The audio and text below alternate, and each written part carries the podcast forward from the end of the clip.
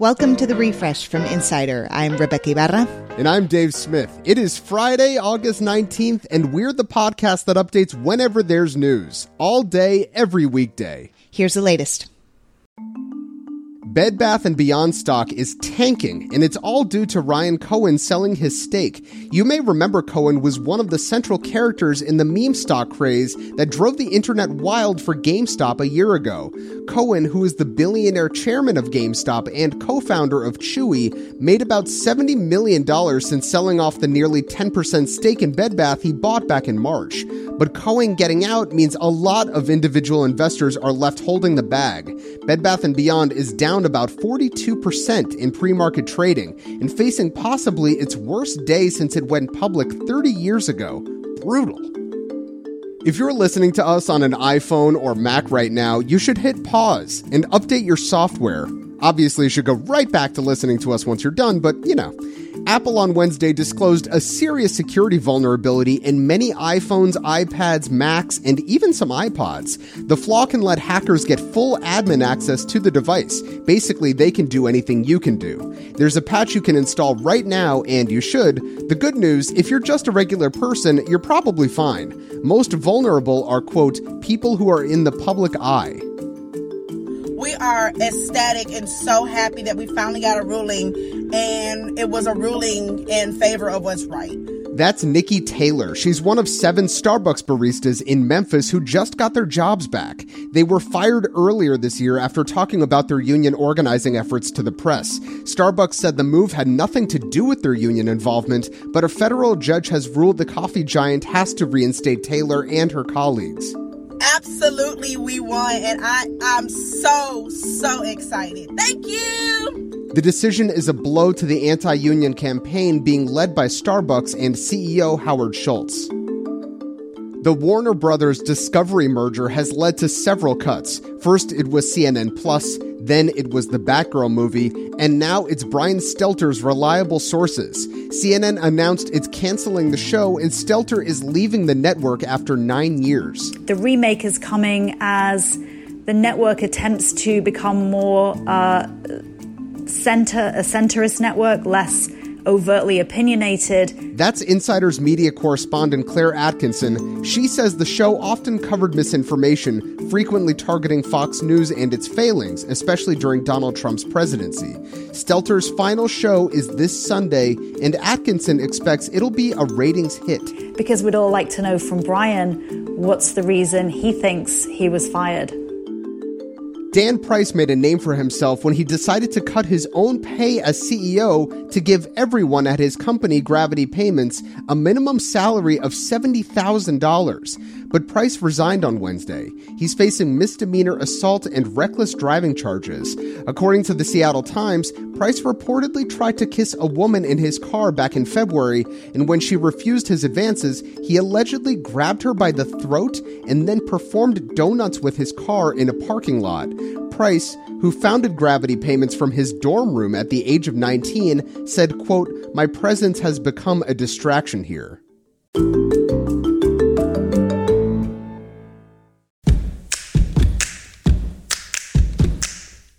Did you know you can share any of our segments on social media?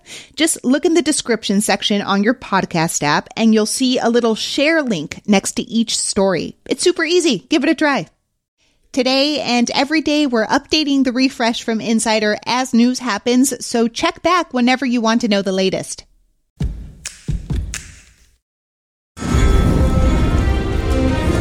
Game of Thrones is one of the best shows in history. Okay, maybe that's just my opinion. But when the show ended three years ago, fans were devastated and a bit disappointed. But this weekend, The World of Westeros is returning to HBO's Sunday night lineup with a prequel spin off series set 200 years before Game of Thrones. It's called House of the Dragon. Insider's resident Game of Thrones expert and author of the unofficial guide to Game of Thrones, Kim Renfro, is here to tell us all about it. Hey, Kim. Hi, Dave. Thanks for having me. So, for those who don't know, what is House of the Dragon?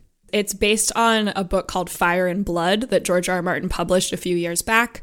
So it charts the entirety of House Targaryen's rule in Westeros. House of the Dragon is going to focus entirely on a very specific and pivotal point in House Targaryen history. We're looking at Daenerys Targaryen's great, great, great, great, great, great, great grandmother and the family that, that, lived in King's Landing at the time.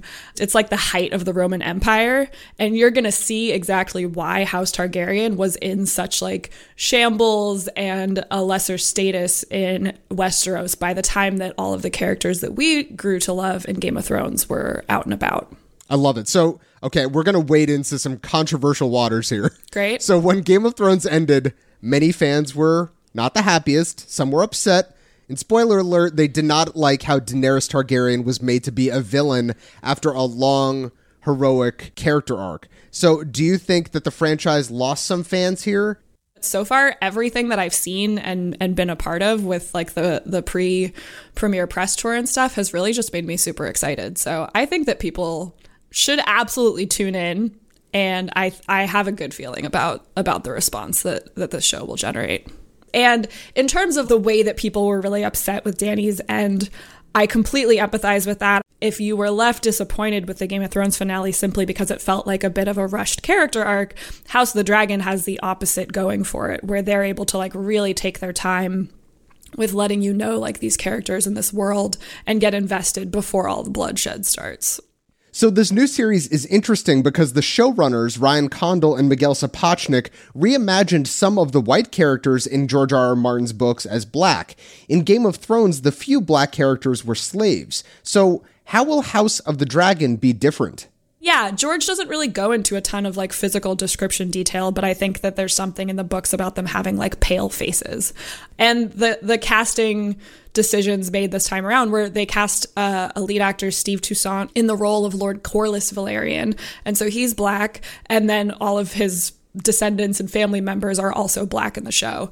Um, and Ryan Condal was very blunt about why they had decided to like sort of cast a wider net when looking for people to bring into the series, where he just said that they didn't want to see a bunch of white people on the screen again, which I think is totally valid. This is a fantasy world. Why wouldn't we have a diverse set of like faces and names and people to get to know? You have been a, a fan of Game of Thrones in the Game of Thrones world for years now, and I would call you a certified expert. But what are you the most excited about with this new series, or what will you be watching for as this series progresses? So I'm really excited because we already know the what. Like, if you just want to go on Wikipedia right now and look up the Targaryens who were living in this time, you will find out what happened to them. What this show has the ability to do is show us how and why it happened. And that's where you get all the great character moments. And that was always my favorite thing about Game of Thrones. Like, yes, I love the big battles. Yes, I love the dragons and the direwolves. But I also just loved watching some of these characters sit in a room and talk to each other over candlelight. Like, those were some of the most compelling scenes in the political drama. And House of the Dragon has the ability to like really lean into that part of why Game of Thrones was great. I'm excited for that too. Game of Thrones reached a lot of really high highs, and I am really excited and interested to see if they can do it for House of the Dragon. Kim, thank you so much for joining us on the show. Thanks for having me. Kim Renfro covers entertainment for Insider, and she's the author of The Unofficial Guide to Game of Thrones. You can also listen to her recap each episode of House of the Dragon on a Cast of Kings podcast.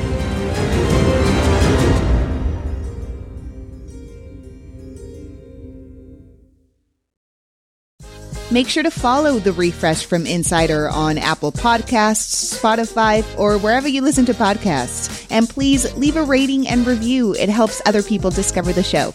The refresh from Insider is produced by Frank Alito, Grace Eliza Goodwin, and us, Dave Smith. And Rebeca Ibarra. Carrie Donahue is our executive producer. Andy Bowers is head of audio at Insider. And we had extra help this week from Dan Gooding and Michal Stein. Thanks so much for listening. Have a great weekend.